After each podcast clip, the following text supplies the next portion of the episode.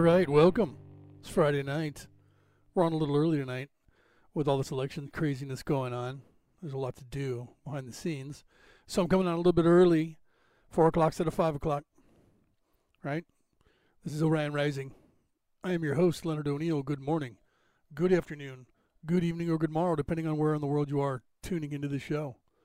Okay, Law of One, no politics today. Did that yesterday.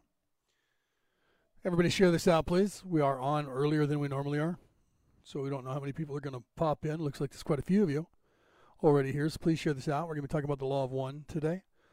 I'm going to go live again tomorrow. I talked about that yesterday, so if you caught my yesterday show, I'm going to go live again tomorrow. I think I'll do 4 p.m., not quite sure what time, so look for me during the day. If not, you can catch it afterwards. I got a lot of whistleblower stuff that's going to get us knocked off air while I'm playing it. And probably afterwards, I'll be labeled as misinformation or uh, crazy conspiracy theories, right? But other people are playing it. I just got a thing from Ireland today that showed uh, some guys over here in the United States playing the audio tape of Hunter Biden that I have and I've been sitting on for some 48 hours now. They went live with it yesterday. And I'm going to be playing that and a few other things that talk about, you know, whistleblowing things like Kamala Harris and her abuse of power out here in California. So it's going to be politics tomorrow, right? But today is going to be the law of one. We're going to be talking about spiritualism today. And I am monitoring the chat, so please share this out. We will be all about spiritualism for the, at least the next hour, maybe longer. I will not deviate into politics except for what I just did to give you a preview of what we're going to do tomorrow, probably at 4 o'clock. 4 to 5 o'clock hour. I'll be live. So if you guys want to hear Orion Rising News and you want to hear politics, which is everything you are hearing in every channel known to mankind until this election's over, tune in tomorrow on Saturday. If you're tired of all that crap, tune in now and stay tuned in because we're going to be talking religion. Well, not religion, but spiritualism. Reese, welcome, my friend. Please share this out. I'm going to do the same thing. And those of you who aren't saying hi in the chat, hi. Please share this out when you get here. Like I said, it's not going to be politics. It's going to be uh, spiritualism. We're talking about the law of one. If you read the description, you'll see what that entails. Right? So, we ended up at session 80, 80.404. I'm going to back up one question because that question is pertaining to the next question. So if we started at 4 and you didn't remember the question 3 last week on Friday, then you would be kind of lost. So if you get to this first, right, say you just find me or you just find the podcast wherever you're at around the world, whether you're listening on the uh, MP4 file or the MP3 file version, we're live with the MP4 file version. There's, there I am. Namaste. Those of you listening with the MP3, you can't see me, but you can hear me. Okay. So, what's going on here? Oh, okay. Sorry, I have this in the share out mode. I'll do that afterwards once we get going here. Um, I'm looking down at my, my phone. I'm using my phone as a monitor because my computer over here is buried. My laptop over here is buried right now, and my other laptop is not in this room. So I only have the main base, and if I were to, to go over there, I wouldn't be able to see what I was doing in the studio if I went to open another window. You know what I mean? So I'm using my phone as a second monitor. I don't usually do that. I usually have a monitor over here and a monitor over there, uh, and I do that, or I'm on a different uh, different uh, um, um, program to go live operating system, and that one has the chat here. This one does not, in fact, have the chat, and that one, if I use uh, YardStream, that one has incorporates all chat, so I can go live uh, in uh, multi multi stream. Um, but this one I can play better video and audio here than I can there. So there's a there's a trade off whether I'm live or whether I'm playing like here I'm playing video from YouTube. And for some reason, this computer, this particular base, I'm pointing over here at the base, not at the camera, um, has an issue, and I haven't figured it out yet with allowing the audio. Even though I tell it what audio to send through, it doesn't seem to do it. And it's hard for me to test because I can't record. So I have to go live on like and go private on on YouTube to do it, and that's very time consuming and took a lot of time in the very beginning when I was learning the learning curve of the other operating systems that I use, like the one I'm on now. And that's just what you have to do until you can figure out what configuration your base computer will interact with that with that because you know I have speakers up here that are plugged in through a port. I have speakers in the computer that are down here. I can plug in a, a headset, and sometimes when you plug in the headset, it works with the like with StreamYard. So I would have to wear a headset so I can hear what you guys are hearing to know if it's playing. Um, but I have to go through that rigmarole, and that takes a little bit of time to go. Does this one work? Does that one work? Does that one work? Combination of the two, none of the above. You know what I mean? So it's a pain in the butt. Um, okay, so let's get right back into that because, like I said, you know, I'm already wasting six minutes talking about this. So it's the law of one. Uh, it's in the description. So if you don't know what it is, wherever you linked this podcast, the description is there telling you about the law of one. There was 106 channeling sessions. It's we've been doing this every Friday night for two years, save for about four or five Fridays in there where we had other events that took precedent over the law of one, or it was a holiday, right? or it was a holiday, like Christmas or New Year's or something like that. Okay, so we're on session 80, 80.03, question three of session 80. Pardon me. So let me go ahead and click over here in the studio too uh, the YouTube, and I'm using uh, Muffy Moose is the the group that published uh, the LL Research uh, approved material. It is actually the books, all six of them, and there's a computer that is speaking. The computer is an English male accent. Uh, it kind of annoys somebody, uh, some people at first, but after a while, it kind of your brain figures it out, and it almost seems like there's a different person talking between the questioner and um, Ra when when they speak. Right? It's a, it's so weird. Your brain actually, because they say question, or and then they say I am Ra. Your brain actually switches uh, a tone slightly, and you go, is that a different tone that he's using when he's in, when he, when they're Ra? Anyway. So you get it after a while, and I've been listening to it for two years now, and, and even before that, when I read the books, I did it with that. I read the books and I did watched all of Muffy Moose's videos uh, so that I could read and hear at the same time instead of just reading. Right. I'm one of those people that I, I can read and get something, but if I hear it at the same time, I'm really good at hearing in my memory uh, and reading. So I have I don't have eidetic memory, but I have total recall. So if I can see and hear at the same time, it totally solidifies it uh, to where I can read it back while it's being talked without seeing the words. I do that with movies; it drives people crazy. I watch a movie once and then I'm, I'm sitting there lip syncing the entire movie. They're like, how do you do that? I'm like, how do you not? Okay. that causes problems though with deja vu because I'll be like, didn't I already do this live before? And it, no, that was two and a half year or two and a half years ago when I when I first read the book. Right. So that's what's funny about that. Okay, let's go ahead here and go into uh, full screen mode. Let me click over here and not start it. Full screen mode and we will go ahead and get started. Question 80.3. Questioner, has our fifth density visit? Hold on. I don't think that's loud enough for you guys. I'm going to check my volume over here and I'm going to turn it up just a tad. It's loud in, in here in the studio, but sometimes it doesn't come across for you guys. And then sometimes because I turn it up, you guys get the reverb. So if you hear Ra twice, that's why I just turned it up on the on the studio, sometimes the mic my microphone picks it up, and you'll hear the you'll hear the double sound. That sounds kind of weird, but it's cool when it when you know what I mean. Okay, so let me go back over here and go full screen again, and we'll go ahead. Been less able to affect instrument during our more recent workings? Answer, I am Ra. We shall answer in two parts. Firstly, during the workings themselves the entity has been baited to a great extent. Secondly, in the general experiential circumstances of your space-time experience this fifth density entity is able to greet this entity with the same effectiveness upon the physical body complex as always since the inception of its contact with your group. This is due to the several physical complex distortions of the instrument. However, the instrument has become and if you have questions, please feel free to ask them in the chat. We are live. Okay. So what are you saying? Oh, not much there. Are you guys talking? Not much there here, but some snow.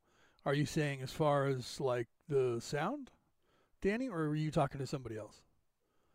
And Maria, welcome. Like I said, please share this out. Thank you, Reese. Reese shared. Thank you.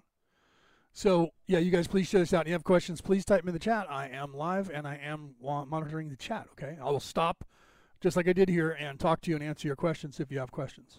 Okay? Become more mentally and spiritually able to greet this entity with love, thereby reducing the element of fear, which is an element the entity counts as a great weapon in the attempt to cause cessation, in any degree, of the Ra contact.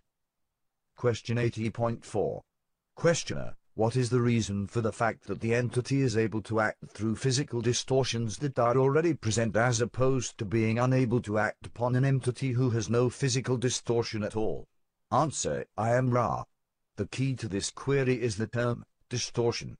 Any distortion, be it physical, mental, or spiritual in complex nature, may be accentuated by the suggestion of one able to work magically, that is, to cause changes in consciousness. This entity has many physical distortions. Each in the group has various mental distortions.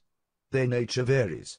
The less balanced the distortion by self-knowledge, the more adeptly the entity may accentuate such a distortion in order to mitigate against the smooth functioning and harmony of the group. Question 80.5 Questioner, as Ra well knows, the information that we accumulate here will be illuminating to a very minor percentage of those who populate this planet simply because there are very few people who can understand it. However, it seems that Little did they know back in 1981 to 1984, huh? Back then, absolutely right. Nowadays, I'm not the only one that does this. I started doing this before anybody else on the internet had any podcast doing it, and since then, I'm aware of at least five other podcasts, including LL Research.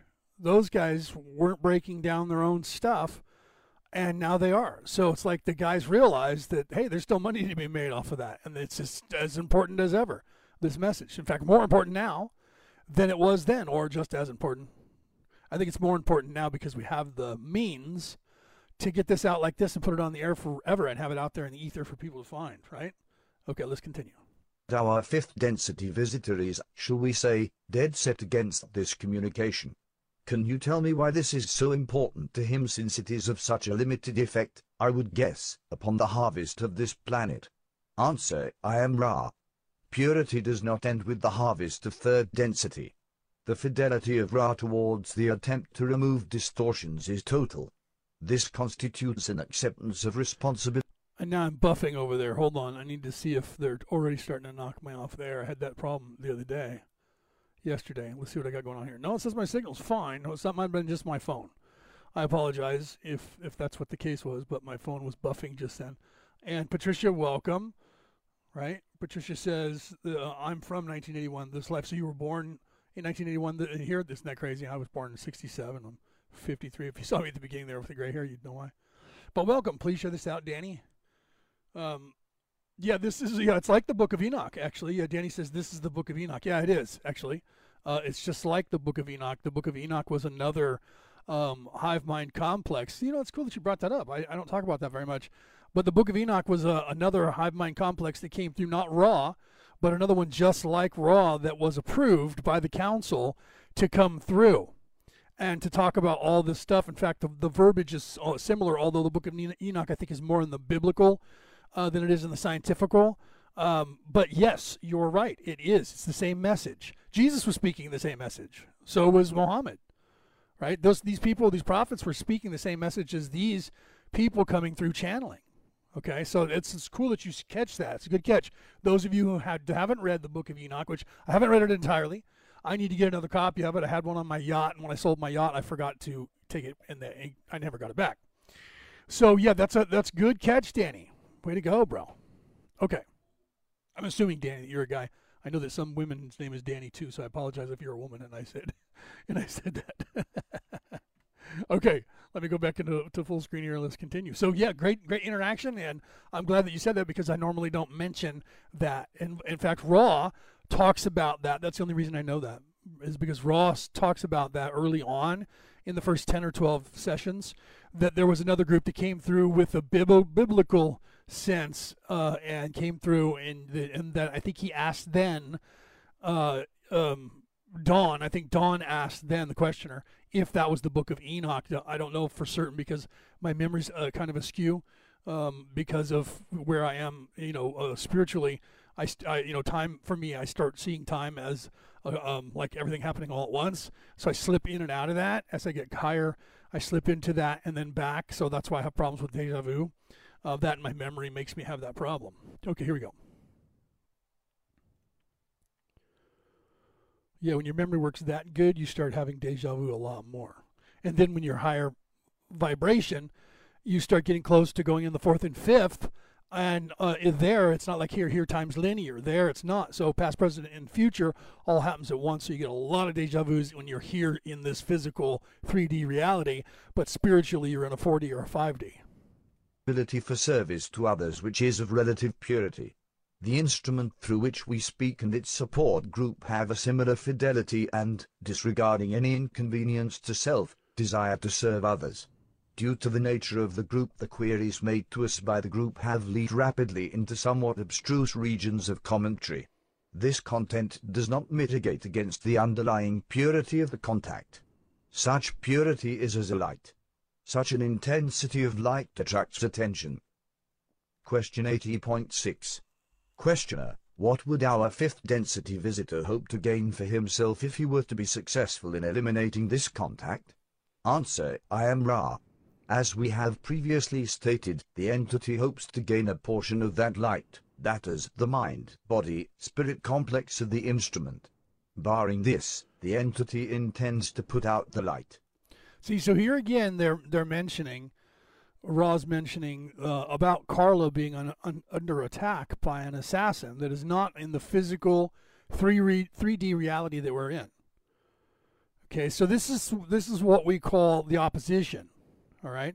There's an assassin that was sent by the opposition, which would be in this case would be the uh, Orion Confederation or the Orion Crusaders, not to be misunderstood for by the Orion um, Coalition. There's a difference. The Orion Coalition are good guys. Ra is part of the Orion Coalition. They came from Orion originally before they came here to try and help us on Earth my immortal soul is part of the coalition that came from Orion, and I'm here with a Strike Force team that came down here and volunteered to become wanderers and do what I'm doing now. And I know that because I've wake I've woke up enough to understand and remember that, and I've met a few of the coalition. In fact, if you go back and watch Thursday's show, and I've actually identified two members of that of said coalition in the chat when we were doing politics, but we were given the history lesson of basically touching around all this as well. So again, Carla, the channeler, has been under psychic attack from an assassin who is in fact in the fourth dimension, physical, here on Earth, cross planing from the exact spot that Carla occupies in this 3D universe and attacking her on a psychic level 24 hours a day, and most importantly, during the channeling sessions, trying to kill her. So that this signal does not get through. However, it didn't work, and this signal did get through. That is why we have it. And that is one of the reasons why I deemed it important enough. And if you've read any of this, you understand as well why this is so important. Talked about that yesterday because the cabal, those families who believe they own this planet, you, me, and everybody else, they understand how this matrix works here. They understand that we, as a collective, as a hive mind collective, control the reality here. We created this reality, and we control this reality as a whole. So when they when they what they do is they they confuse you and they make you believe something and when all of us believe that it becomes it manifests into reality. So if we all said there is no famine anywhere in the world and all of us on this planet thought that and believed it, there would be no famine instantly. Because we would change the reality and we would be fruitful and have food and everything. They've convinced us that we need money to buy food. We need money for everything, and they've convinced us to not farm it for ourselves or forage it for ourselves, but to go and buy it from someone else. Centralize all of our monetary system in a bank they control and cent- and this is not politics. Now don't get me wrong. Uh, those of you who will go like dude I thought you were talking about spiritualism now you're talking politics. This isn't politics. This is the control that they have Im- the reason that we are here talking about the law of one is because people have been locked down in this matrix and you're just recycling over and over and over again. That's if you go back to the beginning you'll hear the Ra say that. So don't think that I'm talking politics here. I'm not talking about like American election and that kind of junk right now. I'm talking about history. Okay? So some of us understand that and we know that we have to get people to understand that you are free and some of you are drawn to this and that more importantly, I'm not trying to talk to the people of this planet who are asleep. More importantly, who I'm trying to reach are those of you who either are ready to wake, are waking, or are wanderers of of any sort, whether you're you know uh, whatever, whether you're whatever star seed, uh, you know, blue avian, whatever. If you are here as a positive influence on this planet and you have chosen to reincarnate here and get mind wiped when you're born, but you're on a mission to be in service to others, then you're the person that I'm trying to wake up. You're the one that will find this podcast and be drawn to it. If not, and you listen to it and go, this guy's a lunatic, and you go away, you're not who I'm trying to reach. So that's why I tell people if you don't like the content of what I'm saying, go go somewhere else. Don't bother trying to discredit or disprove it. But if you do, if you can, and you can you can prove it without using someone else's talking points or accusation with no backup, I'll put you on my show. I've said that for the three years I've had my show and, and for the three years prior to that when I was hosting other shows for other people. And I've never had somebody come on and go, That's it, dude, I so got you, you so suck. All right, let's continue. Question 80.7. Questioner, I understand this up to a point, and that point is if the entity were successful in either of these attempts, of what value would this be to him? Would it increase his ability? Would it increase his polarity? By what mechanism would it do whatever it does? Answer, I am Ra. Having attempted, for some of your space-time with no long-lasting result, to do these things the entity may be asking this question of itself. The gain for triumph is an increase in negative polarity to the entity in that it has removed a source of radiance and, thereby, offered to this space-time the opportunity of darkness where there once was light in the event that it succeeded in enslaving the mind, body, spirit complex of the instrument it would have enslaved a fairly powerful entity, thus adding to its power. Question 80.8. Questioner, I am sorry for my lack of penetration of these mechanisms and I apologize for some rather stupid questions, but I think we have here a point that is somewhat central to what we are presently attempting to understand. Some of my next questions may be almost unacceptably stupid, but I will attempt to try to understand what this power that our visitor seeks is and how he uses it. It seems to me that this is central to the mind and its evolution. As our visitor increases his power through these works, what is the power that he increases? Can you describe it? Answer, I am Ra. The power of which you speak is a spiritual power. The powers of the mind, as such, do not encompass such works as these. You may, with some fruitfulness, consider the possibilities of moonlight. You are aware that we have described the matrix of the spirit as a night. The moonlight, then, offers either a true picture seen in shadow or chimera and falsity. The power of falsity is deep as is the power to discern truth from shadow. The shadow of hidden things is an infinite depth in which is stored the power of the one infinite creator. The adept, then, is working with the power of hidden things illuminated by that which can be false or true. To embrace falsity, to know it, and to seek it and to use it gives a power that is most great. This is the nature of the power of your visitor, and may shed some light upon the power of one who seeks in order to serve others as well, for the missteps in the night are oh, so easy. Question 80.9. Questioner, are you saying, then, that this power is of the spirit and not of the mind or of the body? Answer, I am Ra. The work of the adept is based upon previous work with the mind and the body, else work with the spirit would not be possible on a dependable basis. With this comment we may assert the correctness of your assumption. That's going to switch over in a second. Those of you who are watching, I paused it for just a second. So this that's why people need to understand that there are that you know that evil people gain strength and power from your fear and domination over you. Because when they dominate you, you give them power by allowing them to continue doing that. That's why the powers that should not be want you afraid of them and thinking that there's a threat there. So that fear that you feel gives them power. Fear is the mind killer. Fear is the little death. Okay, so that's, that was uh, February 27th, 1982. We're going to go to the second portion of this, which is session 80, second half of session 80, which I think I just messed up, didn't I? Yes, I did. No, I didn't. Part two of two. No, that, yeah, that's right. Sorry, I was hitting the wrong button again. I was hitting buttons too fast. Question 80.10. Questioner, the 15th archetype is the matrix of the spirit and has been called the devil.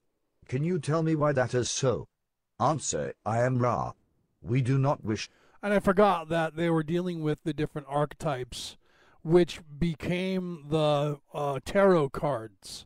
So we're getting into the archetypes, and eventually he's going to segue into tarot cards and start asking Ra um, to describe the tarot cards, and I and they were going to. Don, I don't know if he did, but I hear that there is an actual deck out there that they because they re and I've seen where it says Egyptian deck, ancient Egyptian deck, but I haven't actually looked at it to find out if it is the exact same one. For those of you who know tarot cards, Ra claims that they invented the first tarot deck, first original tarot deck, some whenever that was when they were here, 120,000 years ago or whatever. All right, so here we go to be facile in such a central query, but we may note that the nature of the spirit is so infinitely subtle that the fructifying influence of light upon the great darkness of the spirit is very often not as apparent as the darkness itself. The progress chosen by many adepts becomes a confused path as each adept attempts to use the catalyst of the spirit. Few there are which are successful in grasping the light of the sun. By far, the majority of adepts remain groping in the moonlight and, as we have said, this light can deceive as well as uncover hidden mystery. Therefore, the melody, shall we say, of this matrix often seems to be of a negative and evil, as you would call it, nature. It is also to be noted that an adept is one which has freed itself more and more from the constraints of the thoughts, opinions, and bonds of other selves.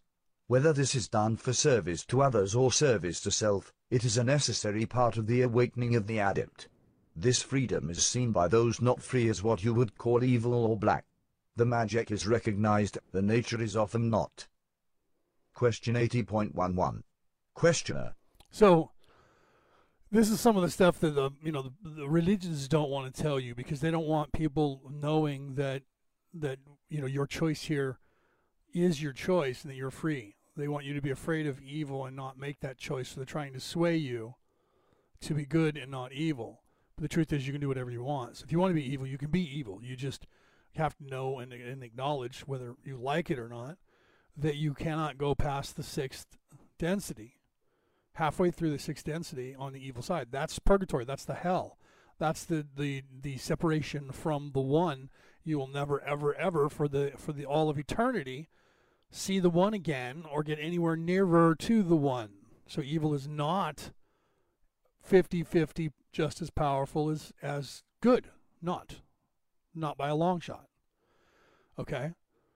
So, whether you like to believe that or not, doesn't matter. It's your choice. So you can do that. And if you want to be evil, go ahead and be evil because then you serve as a bad example for people and you motivate people to be good. Everybody serves the, the, uh, is in service to the whole or the one even those who try and serve themselves. Because by doing so, you're assisting those who are in service to others. So you're in service to others by being in service to self. I know it's really complicated, but it's not once you understand and grasp the concept. So no matter how evil you are, you just serve to motivate people to not be. And you motivate other people to try and stop you, which means that they become more inclined to be in service to others. Do you see? So everything serves a purpose. Everyone serves a purpose. That's why I don't say, oh, it would be bad. Don't choose evil. You can choose whatever you want. I don't care. Because if you choose evil, I won't see you again after this one, after this life, after here, because you'll be out there And instead of being commingling so much, it's not so much commingling as it is here, and it's a lot easier to see evil once you understand it. Once you understand evil here, you never not see it. No matter how much candy they put on themselves or how much perfume they put on themselves, you smell them out quickly once you get on the scent and you actually understand what it means. And and no matter how kind they act you can tell who's in service to themselves. They can't they they have to tip their hand. They can't continue to pretend they're not because they don't gain much power. So very quickly they have to tip their hand and show their true colors Could I say, then, that implicit in the process of becoming adept is the seeming polarization? I you know I don't know that uh, Reese has a question in the chat. What is the tarot book name? The one that I saw was was ancient Egyptian tarot cards. That was a modern one that someone made, and I don't know who made it. I just I tried to Google it after I had read this and tried to find it, and and I didn't know what Don, if Don made one, what the, he called it. So I don't know if there's a duplication of the one that Don made in 1983 or or early 1984 before he committed suicide. I don't know if if there is a deck that they made that LL Research has. I haven't gone that far in, as to vet that and have not contacted LL Research because none of the people that were uh, in this group are alive now. They're all gone. Carla just went in 2017 or 2018. Might have even been as late as 2019. Carla just died not too long ago. I think it was just before I started this, so that would have been two years ago. So it would have been 2017. Carla died. She was the last one, but there are still people who knew them right? LL Research people that are that are still working who knew them, uh, so they might have that answer, Reese, if you're looking for the one that he created.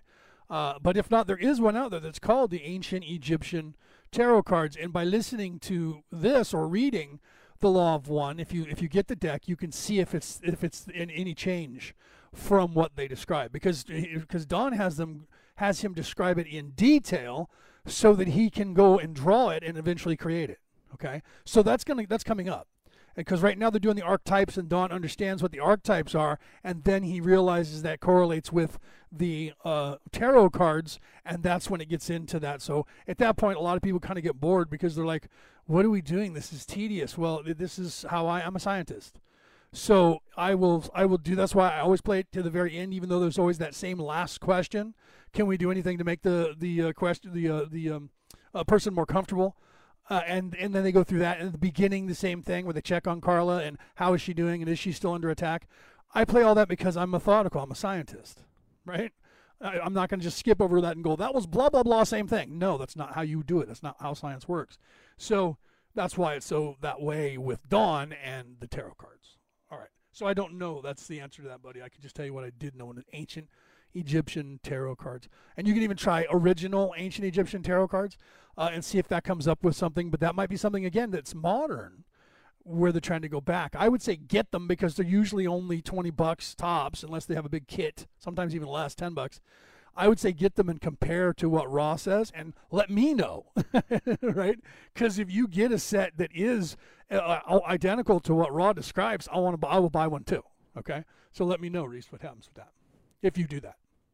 Towards service to self because the adept becomes disassociated with many of his kind? Answer I am Ra.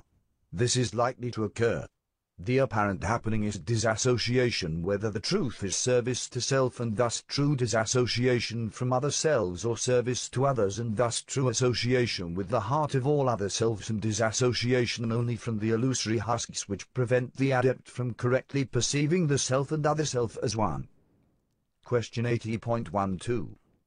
Okay, that sounded crazy, right? But it really wasn't.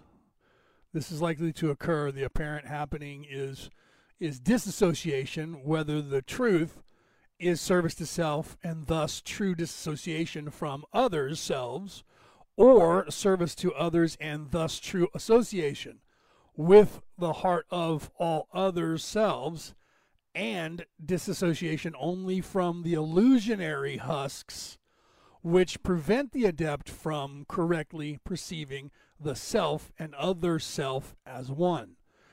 See, now, so I had to repeat that because it, it sounds crazy on its base, but it's not. He's just giving you opposing uh, viewpoints, whether you're good or bad, and what that entails and how that's reached. Do you understand? whether you're in service to others or in service to self, and then the truism therein or thereof. Questioner, then you say that this effect of disassociation on a service to others adept is a stumbling block or slowing process in reaching that goal to which he aspires? Is this correct? Answer, I am Ra. This is incorrect. This disassociation from the miasma of illusion and misrepresentation of each and every distortion is a quite necessary portion of an adept's path. It may be seen by others to be unfortunate. Question 80.13 See, so he basically he, he misunderstood what he said and, and put it that way, and then Ra said, "No, that no, that's incorrect. This is what it is." But even though it is that way, it still could be seen by others as unfortunate. But it, it only would be on the negative uh, path, or if the adept was askew and missed something, which happens to all of us all the time. We don't always catch the mystery of or the planned teachings the first time it's shown to us because we're distracted. You have to remember that everything in this in this illusion, everything in this matrix is is here as a distraction. The part of the you know part of the the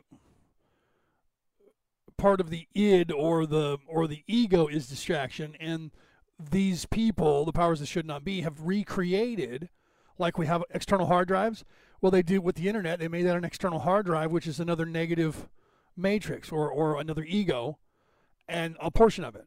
Okay, and then on the other side, there's the, the good side. There's always that balance. And then television programming does the same thing. Movies, news media, it's another external hard drive that is another ego trying to drive you down the to the to the negative uh, uh, reality or the negative matrix, and to keep you disassociated from your own higher self and the knowledge and understanding of the universe, how it works, and everything that we're talking about here.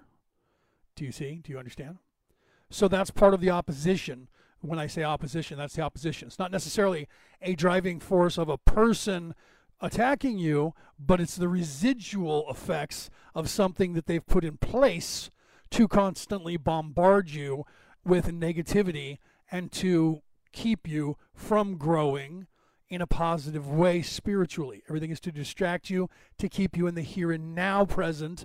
People say you need to be present in the here and now. Well, you do, but you also need to be present in the fact that the here and now is trying to distract everything you do to keep you from a spiritual path, not a religious path. Religion, again, is an orthodox box corporation trying to get your ass in their seats to pay them money and then they feed you a religion like the Catholics, and I'm I'm a Catholic knight. I was knighted by the Catholics. I'm a I'm a holy monk in the Catholic religion. Okay, I'm considered a, almost a priest, and I can I have priestly duties.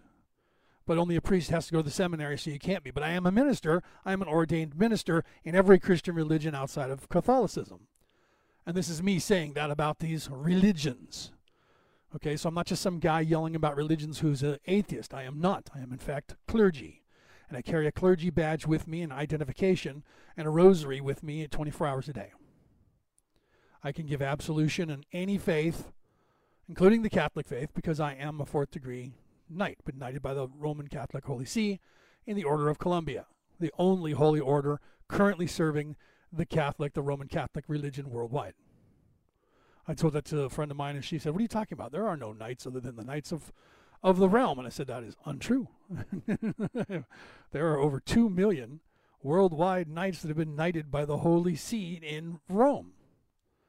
And she was like, "What?" And I'm like, "Yes, we are called the Knights of Columbus." And we've been around for more than 150 years, and we're currently the only holy order of the church. All other orders were disbanded shortly after the temple knight wars with the church. Not too long after that, they disbanded all of them because they were afraid of them. Because when they got too powerful, like the Temple Knights did, they had more well wielded more power and wealth than the church itself. So they cut off the hand to spite the face and got rid of all that. So the only people, and, and then they went and hired the Swiss Guard, which is hilarious because the Swiss Guard that protects Rome and uh, the Vatican and the and the Pope are in fact descendants of the Temple Knights. Templar Knights went to and, and created Switzerland. okay, as well as as well as the banking system in Scotland, and eventually helped free America and the whole lines. Okay. Nova Scotia. I refer to um, the the Oak Island incident, right? Templar Knights were there. So was uh, the St. Clair family. Anyway, okay, so let's continue. Questioner, then is this, from the point of view of the 15th archetype, somewhat of an excursion into the matrix of the spirit in this process? Does that make any sense? Answer, I am Ra. The excursion of which you speak in the process of disassociation is most usually linked with that archetype you call hope, which we would prefer to call.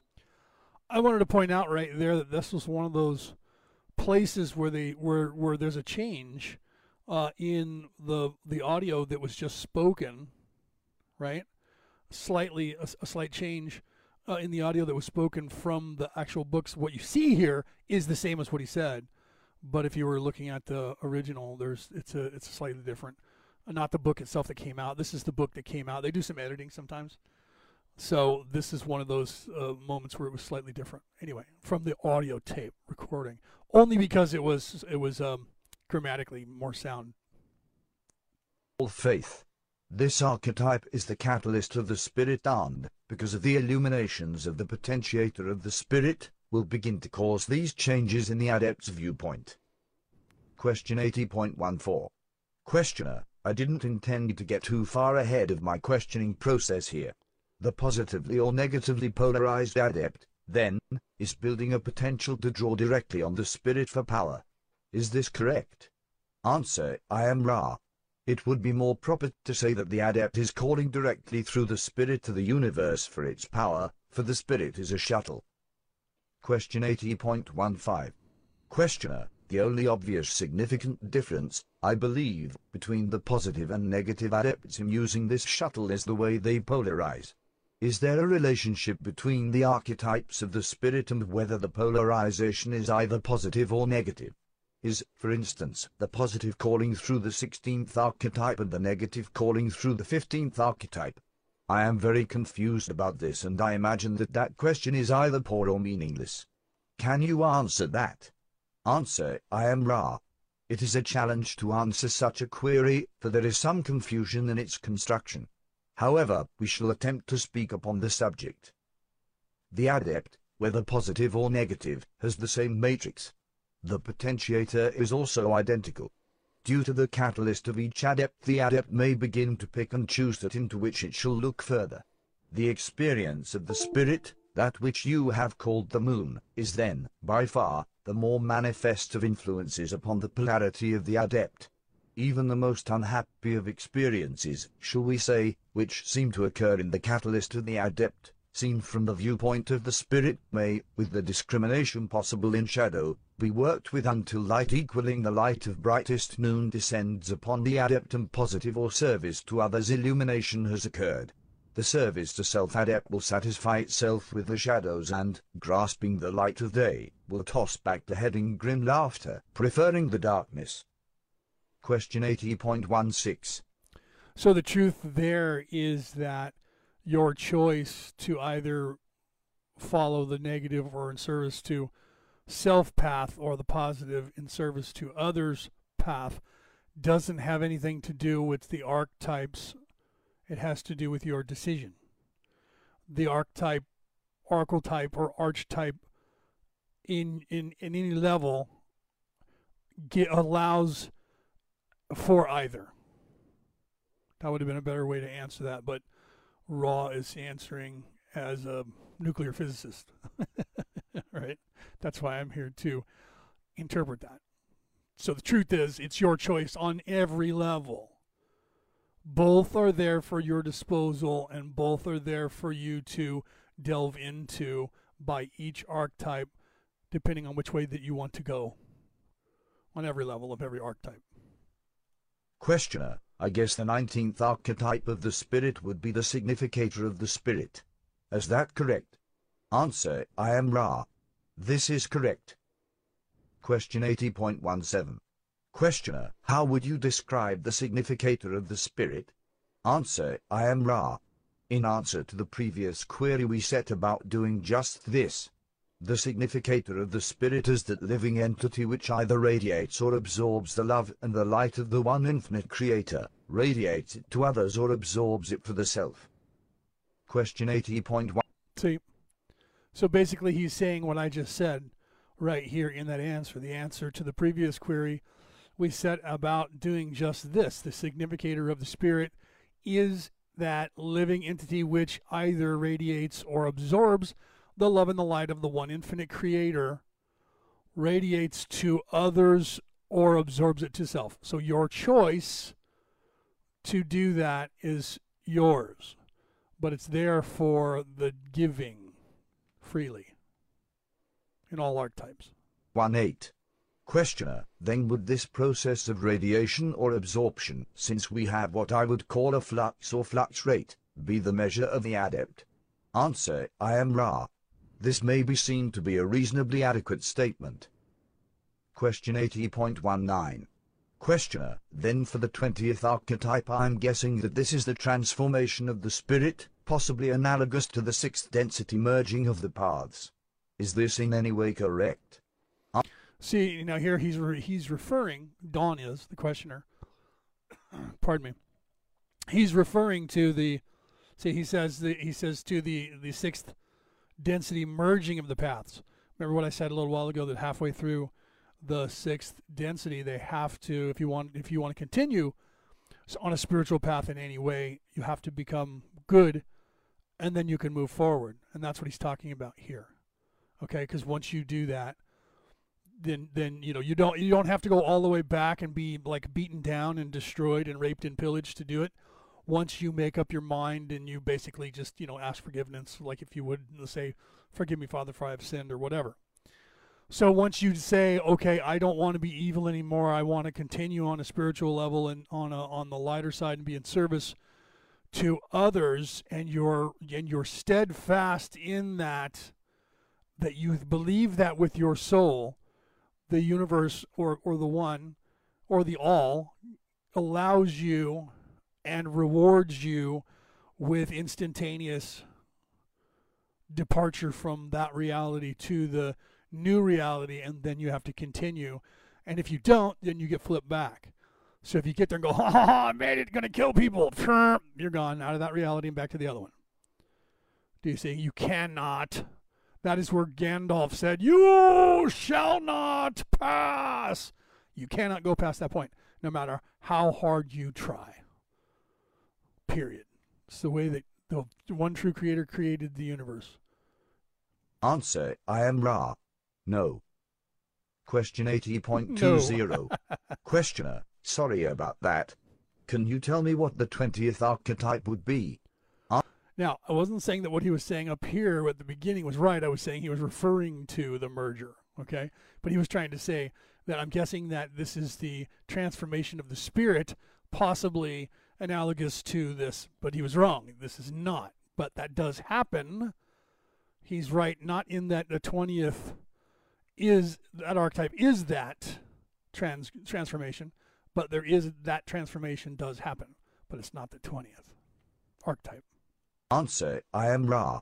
That which you call the sarcophagus in your system may be seen to be the material world, if you will. This material world is transformed by the Spirit into that which is infinite and eternal. The infinity of the Spirit is an even greater realization than the infinity of consciousness, for consciousness which has been disciplined by will and faith is the consciousness which may contact intelligent infinity directly. There are many things which fall away in the many, many steps of adulthood. We, of Ra, still walk these steps and praise the one infinite creator at each transformation. Right. So, so you're never, you're never done until you literally merge back with the one, whenever that is, however many levels from here that that is. Right. There's a lot of conjecture as to how many levels there are until you become one with the one at this level, we have no way of knowing because nobody passed nobody passed the seventh. Once you get to the eighth, they don't communicate anymore back any information. They'll channel and answer questions like Ra's doing, but Ra is not in fact in the eighth. Although that is where Jesus has moved on to, and that's where Muhammad has moved on to. So you can channel them, but they're not coming back. Question 80.21. Questioner, then I would guess that the 21st archetype would represent contact with intelligent infinity. Is that correct? In fact, just to quickly, for some people who might hear this, what I just said, and then they might go, wait a minute, no, Jesus is my Lord and Savior, and he will return. If you actually read Matthew, Mark, Luke, and John, and actually pay attention to what Jesus is saying, he's trying to motivate you to look within and find through him is the way. But he never said that he is going to physically return to take you to heaven.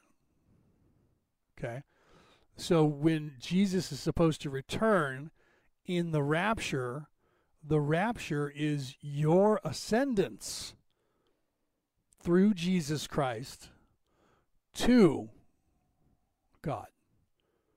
Not because of Jesus coming and driving the bus that takes you there. Jesus already did that. Jesus already took you there and gave you the tools to get there yourself because he can't make decisions for you. You have to choose the path because you're free not to. So Jesus has saved you, me, and everybody already. So did Mohammed with their knowledge. Here are your tools for you to make your journey back to the one. You are already saved. You are already loved. All you have to do is choose it. It is before you. Take this path. That was the message that that all of the prophets throughout all of history have been teaching. Even some who haven't yet become prophets, like Mahatma Gandhi, who have not been venerated to prophet status, took up that same mantle. I don't know that Mahatma Gandhi will ever be, you know, uh, deemed a, a prophet like Muhammad or Jesus or Elijah or any of them.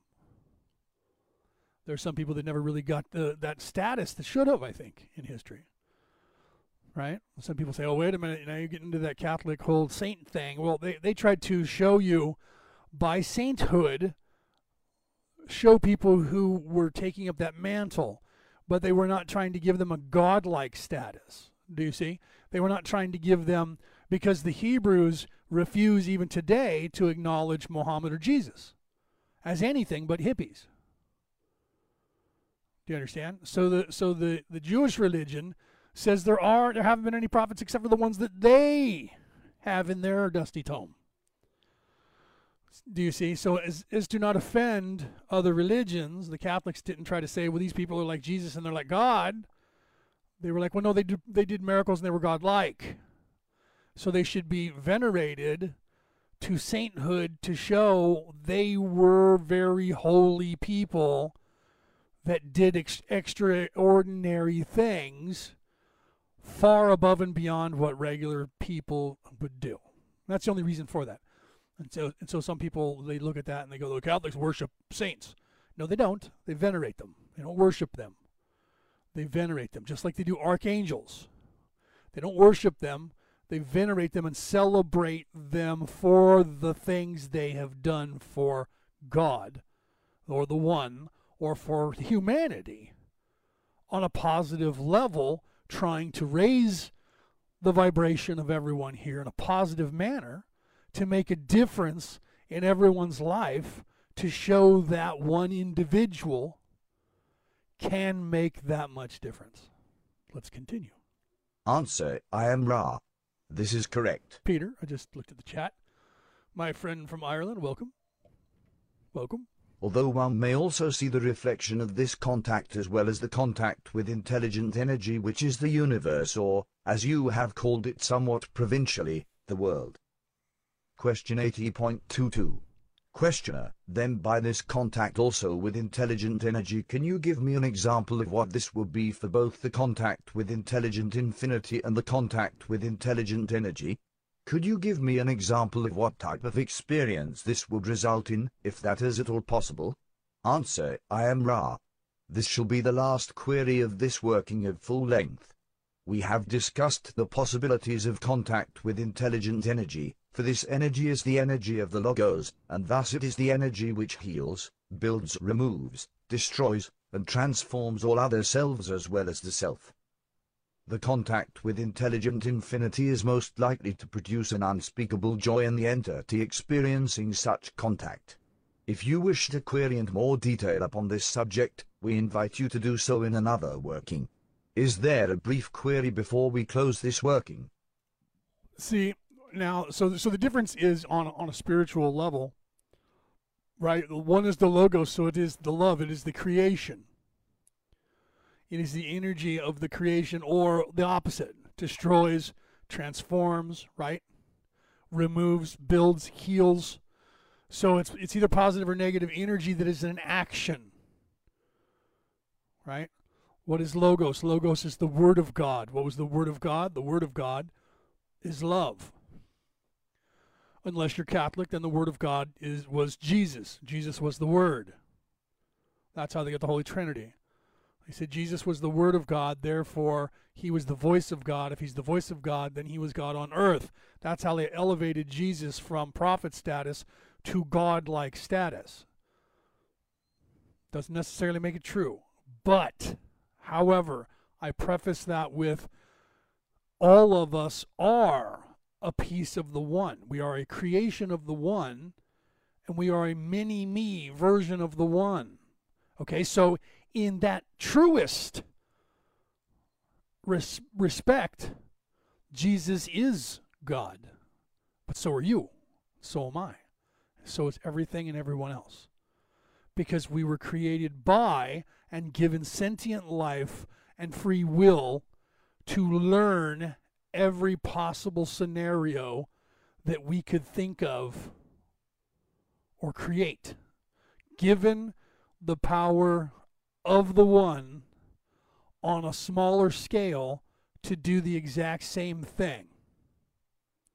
Most of us don't know that, and that's what the powers that should not be are trying to keep from us is that knowledge.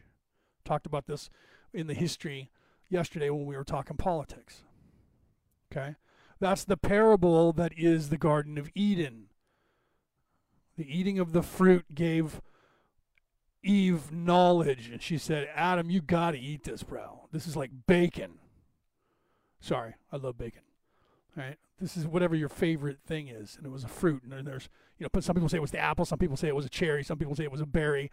That doesn't matter. It was something that they consumed, but it wasn't even a food, to be honest it was the consumption of knowledge itself. That was that w- that which gives you the understanding that there is the one and that there is creation that we are part of, so we control that narrative.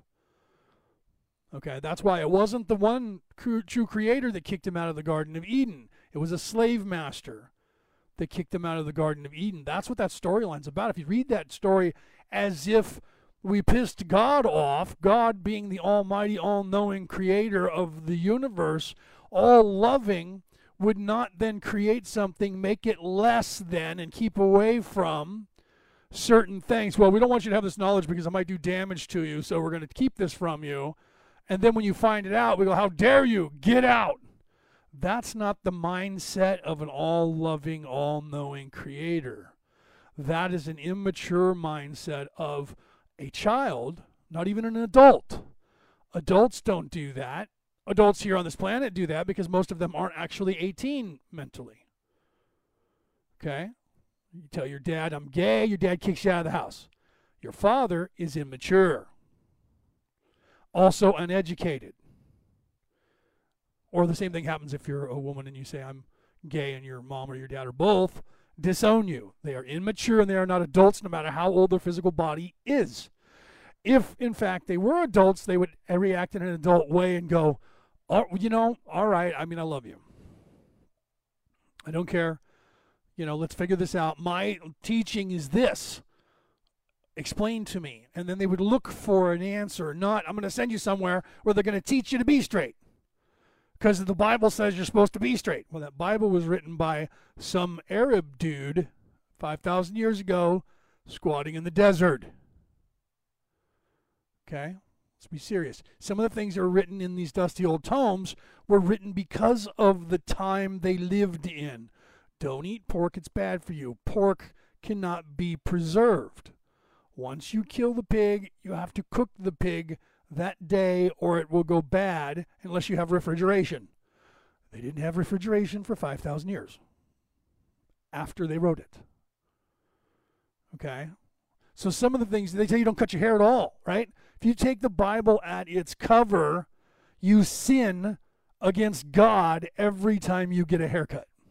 Or you shave your armpits, ladies, or you shave your coochie or you shave your legs. Or you pluck an eyebrow.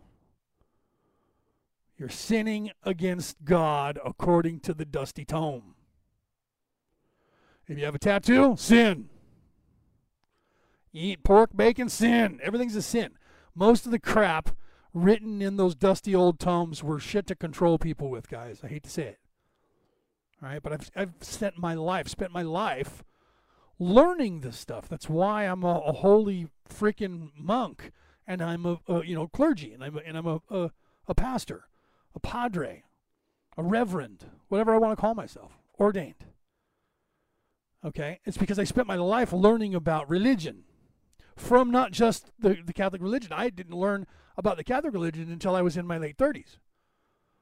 I just knew about it because my family was mostly Catholic. I learned the Christian religions, the gambit, and then I was told by my father, learn all religions.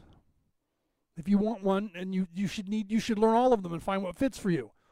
He was wise enough to know to tell me as a 10-year-old boy, you're going to find a time in your life when most of those will fit for you. But if you stifle yourself, you'll stay with one forever. If you don't and you continue to grow as an individual, you will find there will be a time when that one doesn't work anymore. And then the other one doesn't work anymore. And eventually, you will come to the to the uh, understanding that none of them really work because they're all wrong even though they're all right. So you have to determine for yourself where they fit for you. And that's the truth. Where do they fit for you? All of the stories are absolutely. Can you get to the one through Jesus? Yes. The storyline is there and it is true. And it is same thing with Muhammad, same thing with the Hebrew religion. All of the religions you can they are right in that if you follow that path you are going to find God. But they're all wrong in the semantics of, of the different things that they tell you and the way that they try to keep you from learning things that they don't control. As soon as somebody tries to control you and your thinking about something by telling you you can't learn that, we don't want you to go ahead in the book without our guidance. That means they're trying to mold you the way they want you to understand the religion or whatever it is. No, Julie, you're not late. I started an hour early. Instead of starting at five, I started at four, so you're not late. Right? Right? That's good. So Julie says, uh, the, this is exactly what I told my kids. Find the religion that helps you be the best person that you can be, or find just the spiritualism on your own. Right? But yeah, it was good. Start them down the religious path and have them go talk to the clergy. Maybe even go and sit in on their on their you know their their mass see if they like it, see if it fits, if it resonates. You know, it'll be new, so they'll resonate. I like this place, and they'll go. My brother did that, and he didn't choose to go the Catholic way. He's he's more of an evangelical Christian, and it works for him because he likes that atmosphere better than the dusty old stand up, kneel, stand up, kneel, sit down, stand up, kneel, pray, stand up, kneel, pray. Right? He he doesn't like that, and some people love that. I love a Catholic Mass done in Latin where they're chanting, or like a Gregorian Mass where they chant. I love that crap. Love the chanting. Right? My Latin isn't as good as, as, as, as, as it should be. It was better when I was younger because if you don't use it, you lose it. But they still do that. Like you can go to San Francisco over here in California and they still do it in Latin and they chant. I love that with the incense and the chants. They do it in English, but they don't chant as much. But they do kind of sing it, right? Um, and then they do it in in uh, um, Spanish as well. especially out in the San Francisco Bay Area where I grew up. Large Hispanic population there, large Native population down there in, in the Bay Area. so, considering that was owned by Mexico, I'm up here in Sacramento, you know, which this this portion of the northern part of, of California was was uh, not much uh, owned by the Mexicans, but Mexico, you know, originally owned California, Nevada, Arizona, and New Mexico, and Texas that was all Mexican territory because the Spanish took it from the natives. Okay, so let, us continue here because this is coming to an end here. So let's just go ahead and end this session 80 right now. Let's go ahead with this. Question 80.23. Questioner, is there anything that we can do to improve the contact or to make the instrument more comfortable? Answer, I am Ra. The alignments are most conscientious. We are appreciative the entity which serves as instrument is somewhat distorted towards the condition you call stiffness of the dorsal regions. Manipulation would be helpful. I am Ra. I leave you, my friends, glorying in the light and the love of the one infinite Creator. Go forth, therefore, rejoicing in the power and in the peace of the one infinite Creator. Adonai. And I think we'll continue a little bit. There's no use stopping now. Since I started earlier, I think we'll go ahead and, and continue, right? So that's going to change over by itself for those of you who are on the MP3 file. You don't see the visual on your screen. So this is the Law of One, session 81, which was conducted March 22nd, 1982. As time goes, the, the they were in the beginning, they were doing a couple sessions a day, and then they were doing a session every day and as they got more and more into it and got further and further along, um, Carla started having more and more problems. So they started doing them less often. And that's where, like, now we're into 1982 and we're in session 81. And there's that's only 26 uh, sessions left to the end. And in that time period between now and 26 sessions, it takes two years. Right? In the beginning, they probably did the first 26 sessions in like two weeks.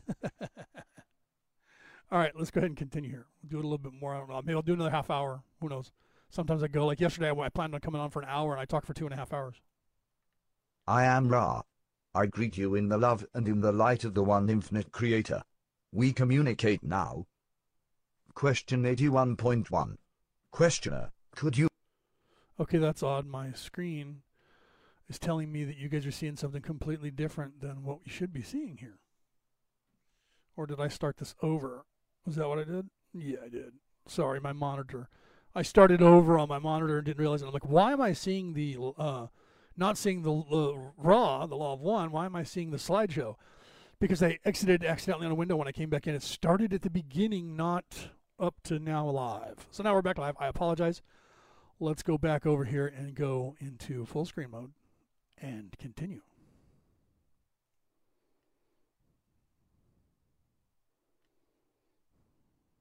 You first tell me the condition of the instrument. Answer, I am Ra. The physical complex energy is in deficit at this particular space-time nexus due to prolonged psychic accentuation of pre-existing distortions. The remainder of the energy complex levels are as previously stated. Question 81.2. Questioner, is this the reason for the instrument's feeling of uninterrupted weariness? Answer, I am Ra. There are portions of your space-time in which this may be said to be symptomatic of the psychic greeting reaction. However, the continual weariness is not due to psychic greeting but is rather an inevitable consequence of this contact. Question 81.3. Questioner, why is this an inevitable consequence? What is the mechanism of this contact that creates this weariness? Answer, I am Ra. The mechanism creating weariness is that connection betwixt the density wherein this instrument's mind, body, spirit complex is safely kept during these workings and the altogether variant density in which the instrument's physical body complex resides at this space-time. As the instrument takes on more of the coloration of the resting density the third density experience seems more heavy and wearisome. This was accepted by the instrument, as it desired to be of service. Therefore, we accept also this effect about which nothing of which we are aware may be done. Question. Okay, so see there you need to understand that if you astral project, right? If you out of body work, if you are a person like me who who stands the line in the other reality, when you go to sleep, you have that dream where you think you're someplace else with other people and you're standing and you're fighting a war with magic. That's real. That's not just a dream where you think you could fly, right? And you have magical powers, right? And you're fighting an enemy that you don't always see, but it's there. That's real. That's a real place in the temporal war where a lot of us who are wanderers go and fight. So even when we're sleeping and our physical body is at rest, our eternal soul travels to another reality and continues because we are not just occupying this one avatar. Do you understand that? We are occupying many other avatars in many other places and times at the same moment that we are occupying this one in this reality. Unless this is the first time you've ever been here, and then in that case, and you're new to this, you are here mostly present in this place. You don't have those dreams as much, even though some of that does happen because you're mind wiped here and you haven't uh, gone through this to move up. You you aren't moved up and then and then moving back down to other places, so you're not in as many places, but you still have your higher higher self, you know, your super consciousness embedded in the sixth. Okay.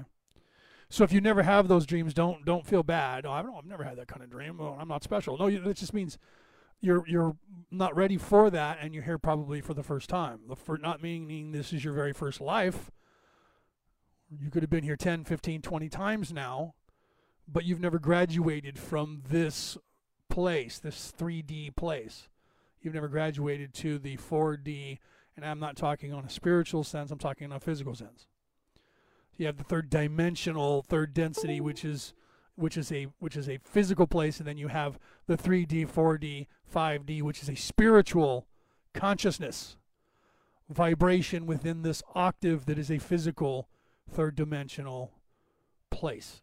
That's how people get confused where the where they get that quantum weirdness, where they think because I'm spiritual, I'm in the 4D reality. You're only in the 4D reality in your mind. I mean, you're you're you are there, but your physical body is embedded here in the 3D. It's not 4D.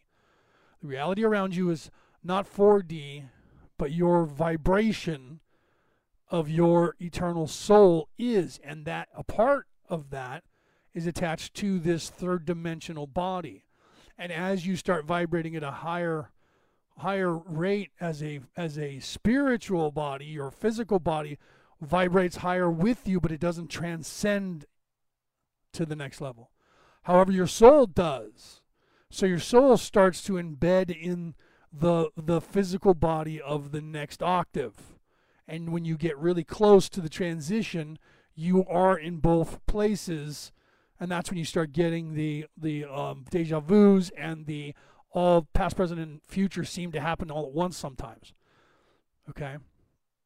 A lot of people don't explain that properly, and so there's a confusion people are already talking about, I'm 7D, I'm 8D. No, you're not.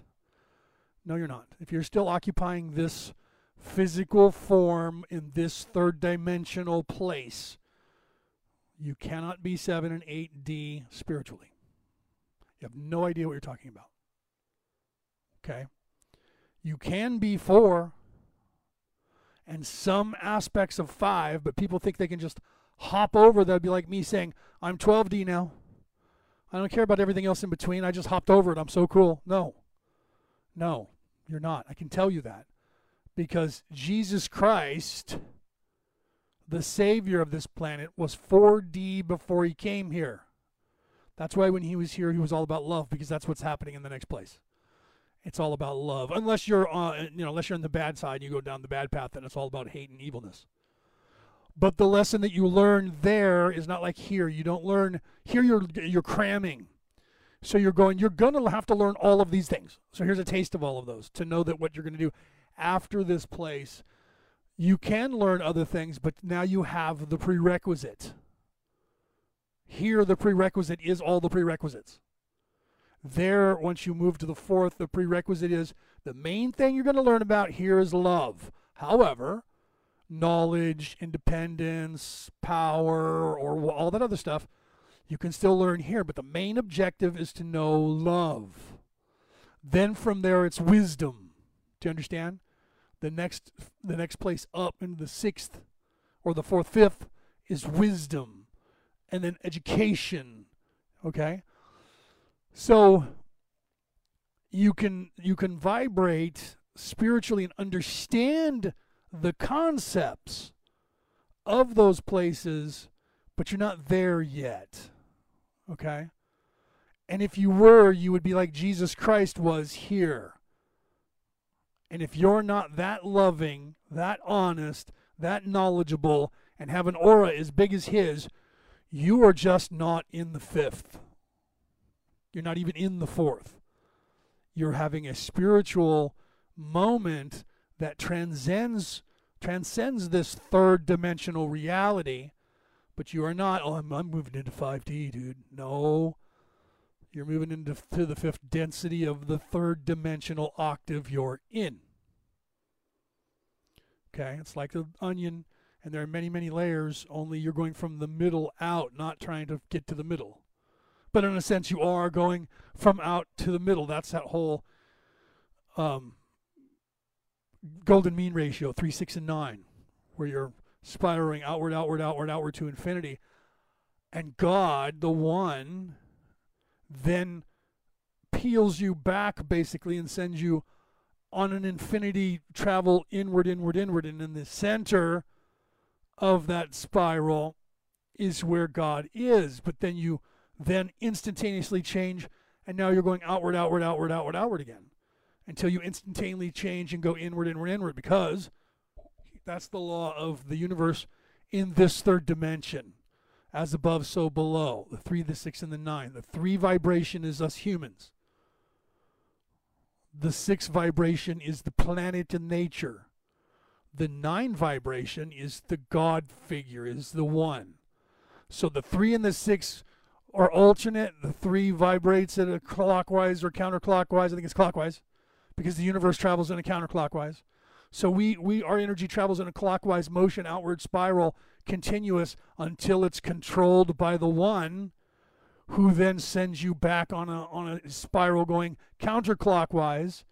Uh, it, well, it's perspective because if you look at it from the opposite perspective, you're now still going clockwise.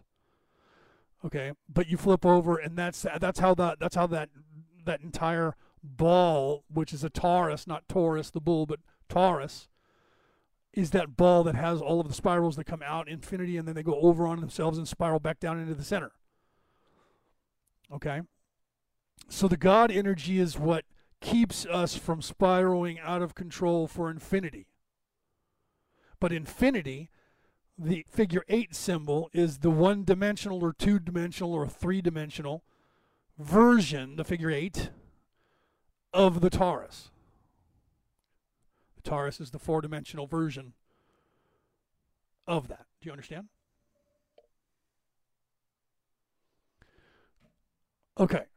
I know that seems like a tirade right there, but it's not really. It pertains to everything that they were saying and how the choices that you make determine the the direction that you go. Do you understand that? Uh, maybe I should have. I'm I'm again talking like um, Q, right? um, I'm getting uh, what you think is crazily not on the topic, but but the complex, right?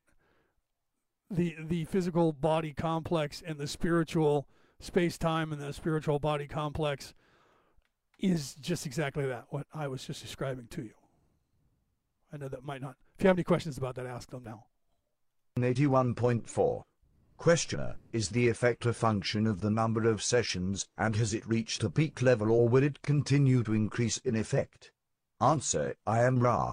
This varying effect will continue but should not be confused with the physical energy levels, having only to do with the, as you would call it, daily round of experience. In this sphere those things which are known already to aid this instrument will continue to be of aid. You will, however, notice the gradual increase in transparency, shall we say, of the vibrations of the instrument. Question 81.5. Questioner, I didn't understand what you meant by that last statement. Could you explain it? Answer, I am Ra. Weariness of the time-space nature may be seen to be that reaction of transparent or pure vibrations with impure, confused, or opaque environs. Question 81.6. Questioner, is there any of this effect upon the other two of us in this group? Answer, I am Ra. This is quite correct. Question 81.7. Questioner, then we would also experience the uninterrupted weariness as a consequence of the contact. So I wanted to cut in here with this is why that for every action there is an equal and opposite reaction. This is why magic users go gray. This is why the that wanderers have autoimmune problems. This is why the vibration that your soul is vibrates at a higher level and this body. This avatar knows you're not supposed to be residing here so you don't fit in your body properly and you can you can instinctively you know that. You look around and there's people around that never get tan that never get sick. There's people around that don't have any problems. They can eat shit and out the moon. They can eat whatever they want to eat. Everything hot everything cold everything sour everything whatever. A hundred pounds of steak and nothing ever happens to them and you have everything wrong with you you run in the sunlight and blister or you you know what i mean? It's because this is the, the opposite reaction to the action. So, coming here as a wanderer, you are coming here where the universe knows you're not supposed to be here. The universe itself is trying to stop you from being here, not because it hates you, but because you're not right. You don't fit here. So, because you don't fit here, you vibrate wrongly according to your body, and, you, and your body doesn't react well to that. Your energy is too strong for this 3D body. Your vibration, though it is, you came into this body, you lower your vibration slightly so that you can fit in this body, but your vibration is still higher than. And so you ascend quicker once you start to break your conditioning and wake up. And then you have the opposition who understands that and they track that. That's how they find you before you know who you are okay? Because you have a stronger vibration, you're stronger than other people, and you have a higher vibration and a higher light. They look for that signature and try to get you to be evil because that diminishes you and then you like go evil you go down the dark side of the force and you do gain power but they diminish your ability to help which is why you came here, and now you're hindering. That's why they try to recruit you as soon as they identify you. They watch family lines, they watch DNA, because all of that is telltale. Every part of what I am spiritually, I am reflective physically. Okay? That's why my show is called Orion Rising. I came from Orion. I came from the center uh, galaxies on the belt of Orion with people from the left and the right. We, the, the Orion's belt formed a coalition and we have came here to help. It's not a lot of us. We're not like billions, but there are billions of wanderers here. And coalitions from space that are still up there. Two big ones. Okay? So there I was a half breed Celt and um, Viking, because we humans uh, occupy 25% of the popula- of population of the entire known universe, all the known universes. We seem to like this form. Okay, and here I am a half breed Celt Viking. Okay. My DNA is European, Western, Northern European. My blood is type O negative, which only dates back 10,000 years on this planet. Scientists believe that the DNA that people who have type O negative, that came from the west coast of Spain, mind you, largest population of people with type O negative blood is in, the, in one town in the west coast of Spain. And if you listen to the gods of Ireland and read the books of the gods of Ireland, there was two invasions that came from Spain. So the Irish people originated in Spain and came to Ireland. Look at our tap dance, look at our music. It evolved from a Spanish background and lineage. And they say that that particular bloodline that became the Celts were what the people in the ancient world called angels. An angelic race of people who eventually were born on this planet, not coming here with wings. I'm not making this up. This is modern day talk by modern day scientists and scholars, not me. Okay? So, but if you then look at from that perspective, everything that is me from Orion is reflected here in my physical body. My name is Leonard Edward O'Neill. The name Leonard means Lionheart. The name Edward means happy guardian. O'Neill means bloodline of Neil. Neil meant champion, champion of the people. And what am I here doing? I am here championing the people. My initials are L E O, Leo. That's the Greek word for lion. That's where we get the word lion from. So my initials are L E O, Leo. When I was baptized, I chose Gabriel because I have an older brother that was Gabriel, and there's an archangel Gabriel, so I chose Gabriel. The nun chose uh, uh, Moira McPherson chose Leo. So when I was baptized, I was baptized with both names. So my my Christian name is Leonard Edward. Uh, did they go? Did they go Leo first? No, Leonard Edward Gabriel Leo O'Neill is my Christian name. So another Leo. I'm currently a Virgo only because we have a 12 moon calendar, 12 month calendar. If we go and change everything back to the original 28 day equal 13 moon calendar, I would be a Leo. Again, the lion, again, the lion heart, again, the guardian, the king of the jungle, the champion of the people. And what do I do? I have a podcast. and I own groups and pages, and everything that I'm doing there is in service to others. I joined the IRA in 1984. I freed, helped free Ireland. Then I then I helped trying to free America and the rest of the world from tyranny. Everything that I was prior to this earth in this lifetime is manifest in everything that makes a me who I am here now today. That's my point. Welcome, Karen. We started early. I started at four. So if you come in like Julie went, I'm late. No, you're not.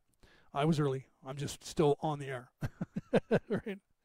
Speaking of that, don't forget that this weekend, if you're in America, right, daylight savings time ends Saturday night, actually Sunday morning at 2 a.m., wherever you are, justified to East Coast, West Coast. Don't forget to set your clocks back you get an extra hour of sleep. Yay! Right? So we'll be back on standard time. Some of you don't. When I was in Arizona, only a portion of, of Arizona did the time change thing. I loved it in Arizona. You just never changed the time, you were just where you were. The programming on television just changed from 8 to 7 because everybody else went changed to spring forward and you didn't, so you were ahead by an hour. So that meant everyone else's 8, 8 p.m. Uh, that did the time change was your 7 p.m. Sun still didn't go down for 100 years there, anyways, right? And came up really, really early. Right? So don't forget that. Okay. So why don't we continue here? And because they're going to get into some questions, right? Is this correct? Answer I am Ra. The instrument, by the very nature of the contact, bears the brunt of this effect each of the support group by offering the love and the light of the one infinite creator and unqualified support in these workings and in energy transfers for the purpose of these workings, experiences between 10 and 15%, roughly, of this effect. It is cumulative and identical in the continual nature of its manifestation. See, Question so eight. this is why, guys, when you do working, and I tried, uh, you know, I, I try to explain this to people when I when I'm talking. That's why I'm gonna do it now.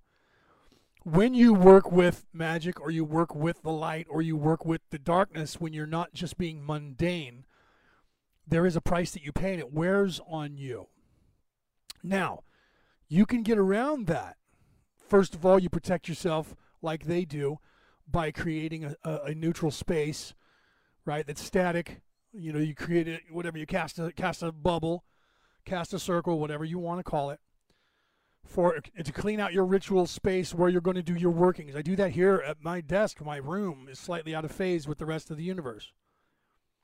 I do that on purpose so that no no evil energy can bother me while I'm in here, but it still tries. Then you also have to learn to draw energy from different things, the universe, different spiritual minds that are like thinking pardon me, different energies from different deity figures in history or in the Bibles that you want to use like energy for what you're trying to do. You borrow that energy so that you're not expending your own energy. When I get done doing the show, even after all of that, and I've been doing this and working with magic for my entire life. Okay? I'm not even joking you.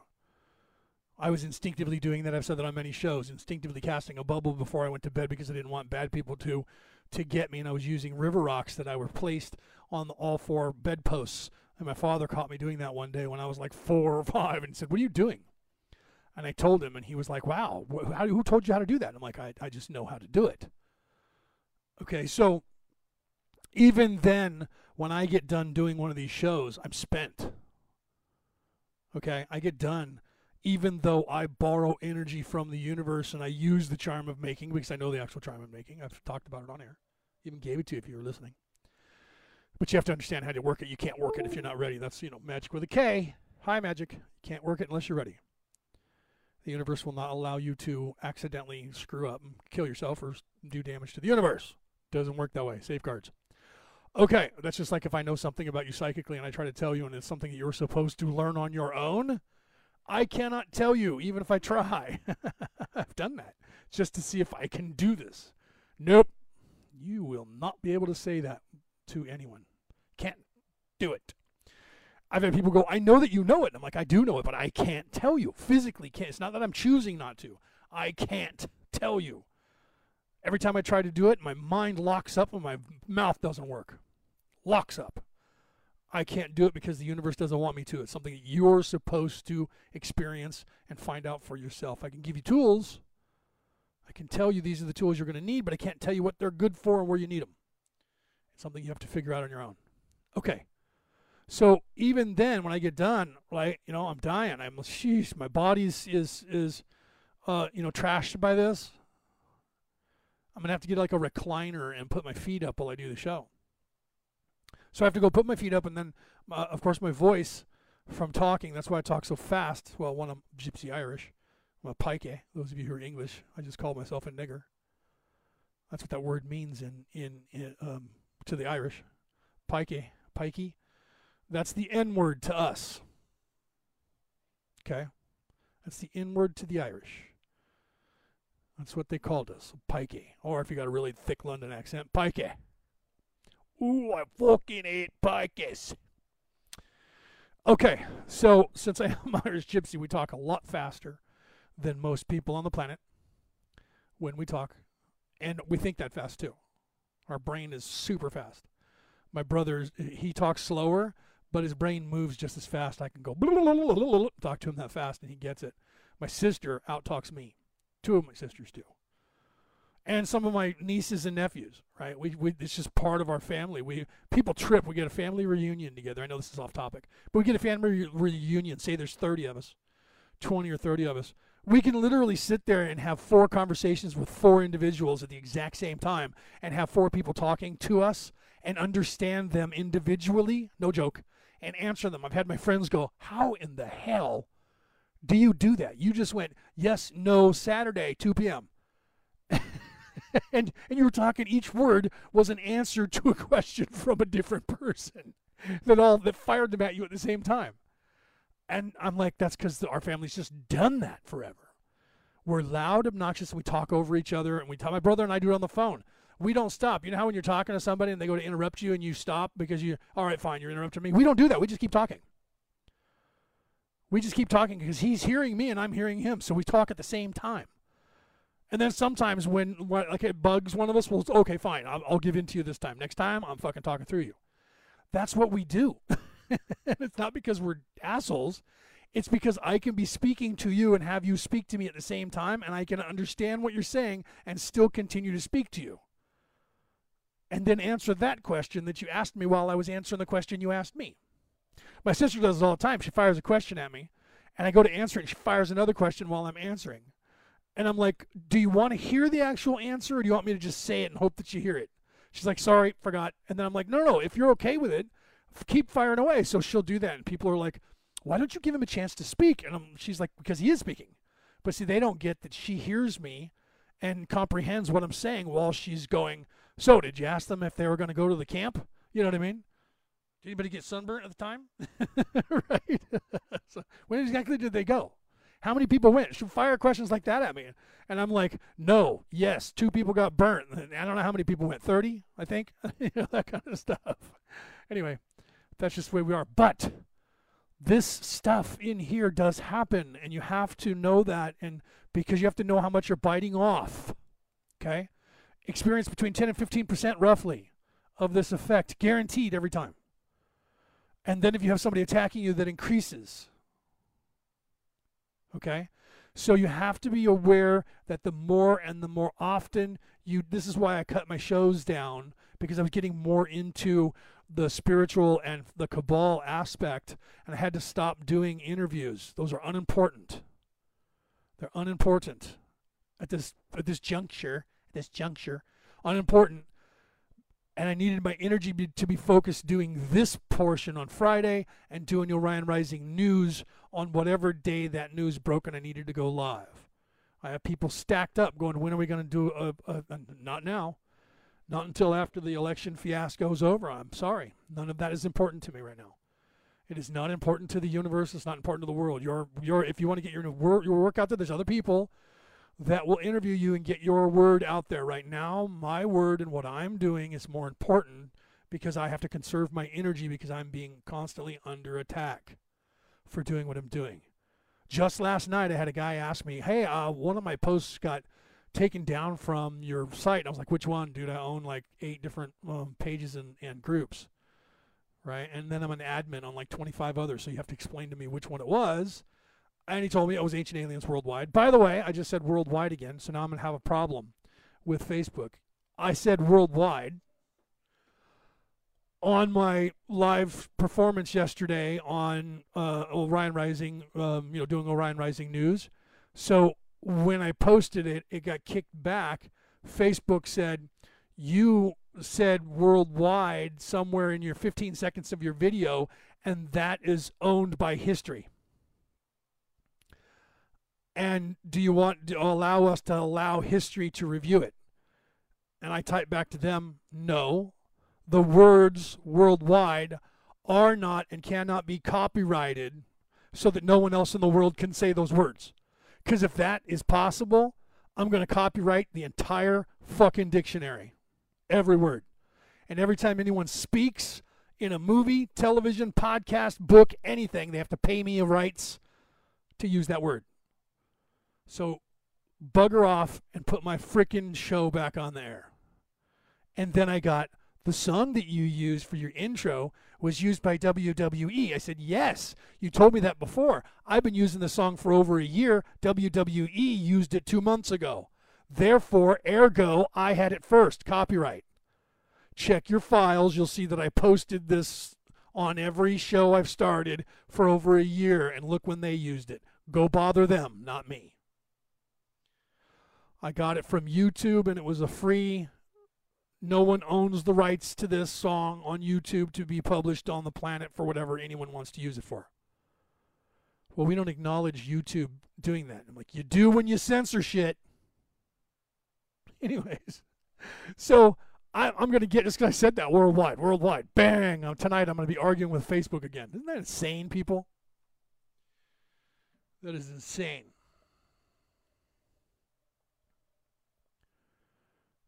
I'm reading what Peter is writing in the chat here. Fairhope, I, I carry fail everywhere. I go to to symbol of money is symbol of love, and the spelling might. Yes, he's he's speaking. Uh, he he speaks into um, a, a, device that you know or an app that or his phone, and it types for him. And he's got an Irish accent. I do the same thing with my accent. Sometimes it doesn't come through, and so he, because he doesn't type, right? And because he has he's dyslexic, so he, he can't type very well because he what he sees all the letters are jumbled, so he's not sure what he's saying. So he speaks it, uh, and then if I say something in the chat, anybody says something in the chat, his his um, app speaks it to him, so he knows what's being said. And so when when Peter talks, sometimes his app doesn't pick up what he said right, and I have to read him like I do Q. right. so um, I, I think I'm getting what you're saying, you know. It, but I mean, you're right. The everywhere you go, right? So yeah, that's that's really jumbled, Peter. I apologize, buddy. So sometimes if you read what Pete says and you go, he's not making a lot of sense there, something weird. It's because he when he's talking, he can't proof it. Do you understand? Because he's dyslexic. So when he's talking and it types, um, he can't proofread it to go like we would do if you're doing a text and you talk and you look at it and go, no man, that thing screwed that up. That's not what it's supposed to be saying. He can't tell that because he's dyslexic. So he just says it and then pushes uh, the button to send. And uh, uh, if the thing reads it back to him, he goes, oh crap, and he reads it again. Or he'll re- re-speak it. So it's not his fault that sometimes that comes through. Sorry, Pete, if I told people you were dyslexic and you didn't want people to know that. You know I love you, my brother, and I wouldn't do anything to. First time I met him, he was live. Somehow we ended up friends. I don't remember how. He neither does he. right? And he went live and he was pissed off because some guys had beat him up. Right? Uh, yes, they were drinking and they were being stupid. He was drinking. It was late at night, and then they beat him up because they they were just being mean to him. And they were, you know, people were talking shit when he was trying to talk on his uh, uh, going live because they knew he was dyslexic. So so evil people were doing evil shit to Peter because they could, and that was the opposition because of who he is and how strong he is. And he had to put up with it. Well, a friend of his said, No, here, bro. Here's a, a device. I don't know if it was an app or if it was a machine that you plug into your devices. Uh, but he was talking about that, and he could actually. Uh, I was typing to him, and he was actually answering me. And I was like, How is he? he I don't see him reading anything. And he's actually answering me and talking directly to me uh, uh, you know, when he was live, and I was like, "That's weird." And then I then he told me what was going on, uh, that he could hear that it was saying it to him, but we couldn't hear it over the microphone. So he was telling it was telling him in his ear what I was saying in the chat, and then he was mad uh, because these guys were coming after him. But he was happy because they couldn't talk shit in the chat anymore because he could he knew now what they were saying. Uh, and they tried to take advantage of that. You see, that's how evil people try to disrupt your life, uh, and that's done by the opposition trying to uh, keep Peter from doing what it is that he does, the good work, uh, and try to keep him down. And um, he overcame that. Do you understand? Right? He says, he says, I'm proud to be dyslexic. Dyslexic is intelligence, and that's a fact. No, that is. It, it, you know, it's not. It doesn't make you see. That's where people they they try to go after anything that is different I mean, look at these autistic kids. People are like, oh, they're autistic. They're so special. Poor things. I have a nephew who's autistic and he has an IQ that might be higher than mine. And I have a really, really high IQ. I mean that. Einstein looks stupid compared to my IQ. And I'm not trying to brag. It runs on our family. My, my, uh, my brother's other son uh, is, is literally going to be a nuclear physicist. Uh, and he's going to work on he's working on a rocket, so he's going to go to work for NASA. And Sage, the youngest one, is smarter than his brother and quite possibly smarter than me. Right? He's already doing math that I only know by theory because I didn't take that math. Right? But I still get it because I was a theoretical physicist. I wasn't applied. He's an applied mathematician. Right? And his brother is also applied. Right? So he and I get along because we don't do the math, but we understand like way more than Sage does about physics. He just knows the mathematics. So when he we get to talking, I have to get him, you know, hit him up with the math, and then he goes past me, and I go, explain that to me.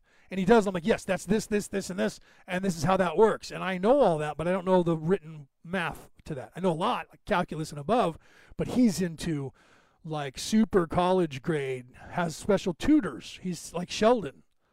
I mean, he literally he's like Sheldon he's even rude. He has no no uh, uh, no no censors whatsoever. But our family's been known for that. They used to call me Professor Precise because there was no Sheldon when I was little. and we don't have filters. We have to learn them as we get older. So maybe I was autistic as well. My brother's the same. My sisters are all the same. I have four sisters, but our father was that way. We speak our minds, but we have a really high IQ. Our whole family is that way. It's weird. And we don't brag about it. We try to be normal, but sometimes we just, you know, when we're young, we don't have filters and we'll look at somebody and go, You really are an idiot, aren't you? You're just stupid. Were you born that way? And people are like, Did you just say that? And we go, Why? What's wrong with that? Yeah, we have to learn. You know, even though we tell our, ourselves that, we're like, That's wrong. Sage, you, you don't talk to people like that. But it's true. It doesn't mean you have to necessarily tell them. Why not? Because it's not nice. So we have, so we learn our filters as we get older, and he's but he's just like Sheldon right now, and he's learning uh, to get better at it and not be that way. But when he was younger, he was a lot like that, and his well, and his brother is like that. His brother is rude. He even looks at my brother as if he's trash, trailer trash. You guys are ghetto right? I mean, he, my brother's like, we're nowhere. I'm like, I know, bro. You're like middle class America. You're not ghetto at all. You know, I'm, I would be more considered ghetto, but I'm not. I don't. I don't even live in the ghetto. You know what I'm saying? I live in a um, uh, not an upper middle class, but middle class neighborhood, right? So, and and I've been, I've always been an aristocrat. I, when I was younger, I dressed in a suit and tie all the time. I was GQ Republican. You know, I was GQ walking around. People thought I was a, things that I wasn't above my station right? I would walk into a place, and in fact, my sister, here's a perfect example. I was wearing black slacks, white shirt, black tie, and that was the uniform where I worked, right? And and then we had a vest, but I took the vest off. I had left work because my sister's apartment caught on fire. So I, boss, I got to go. My sister's apartment burned on fire, and I, and I got to find out if everybody's okay. She's scared to death, and and I don't. know, I got to find out about the kids, the whole nines. Go, take the day. All right. So I drive out. I get there, and the fire's out, and I walk in, right? Bullshit attitude and experience. I walk into the scene, past the police department, past the firemen. I walk in, I start looking around, and I start asking the firemen questions. All right, where do you think this thing started? And they all turned and looked at me, and they didn't look at me like, who the hell are you? At first they did, but then when they saw me standing there dressed the way I was, they assumed something about me. Some of them thought I was the fire marshal's investigator, and some of them thought I was the insurance from the apartment complex. So they answered my questions. Well, it looks like it started over here at the Christmas tree. Apparently, they didn't have it plugged into a, any kind of power surge protector, and the Christmas tree lights caught fire and caught the tree on fire, and it looks like that's what caused the place to go up. Okay, all right. Everybody's okay though? They all got out? Yes, sir. They were, yes, sir. No, sir. Yes, sir. I walk outside, I go to my sister, and I start talking to her. All the people around her think I'm a fire, a fireman or the insurance guy, so they all back away. I'm like, "Are you all right?" how's things? Were the kids? Everybody okay? They thought I was just being the official. And then my sister was talking, and she said, "Come here, don't. Why are you walking away?" She goes, "Oh, you don't need me bothering you." She goes, "This is my brother. I want to introduce you." Oh my God, I thought you were like a fire marshal or the insurance guy, because the way I dressed, the way I stood, the way I walked, and the way I talked. So whether you're dyslexic or not, my point in this whole thing, ranting, doesn't change the fact of who you are inside. And the truth is, Peter's right most people who have dyslexia have a higher IQ. That's not a, that's not a joke. That is an actual fact. Almost 100% of all people who are dyslexic have a very large IQ. That's crazy, right? But it's true. It's because the way the brain is wired, mundane things like that aren't as important to you as the higher functioning of your thoughts. Right? I have a buddy who's they call him they they say he's dyscalculus. He's not dyslexic when he reads words, but he has a problem with math numbers. Until you take all the numbers away and you get into more of the the calculus and formulas, you know, of geometry and stuff like that. Because they're formulas that you just memorize. And then they're represented by another figure other than a number. Do you understand? So he he has problems with lower k with lower numbers, one through nine, and any variation, or you know zero through nine, and any variation of those. No matter how many digits you go out, he has issues with them.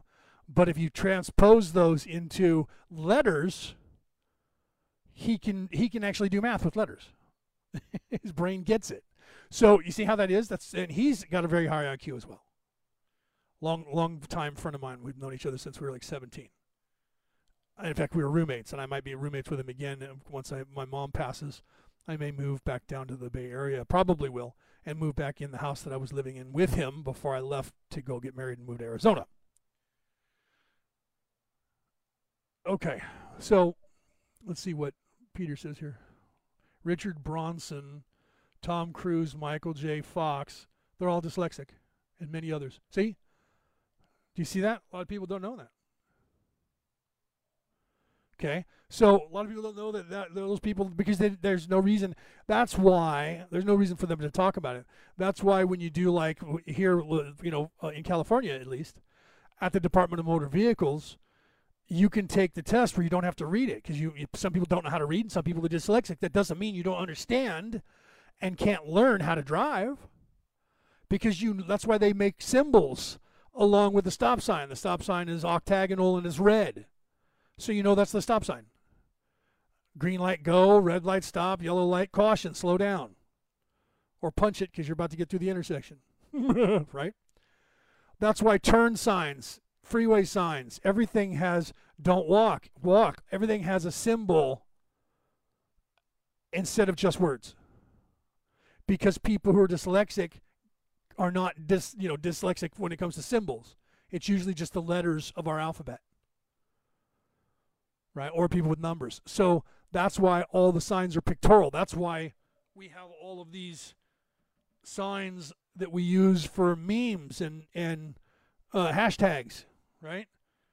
We have these little, you know, thumbs up, heart on everything.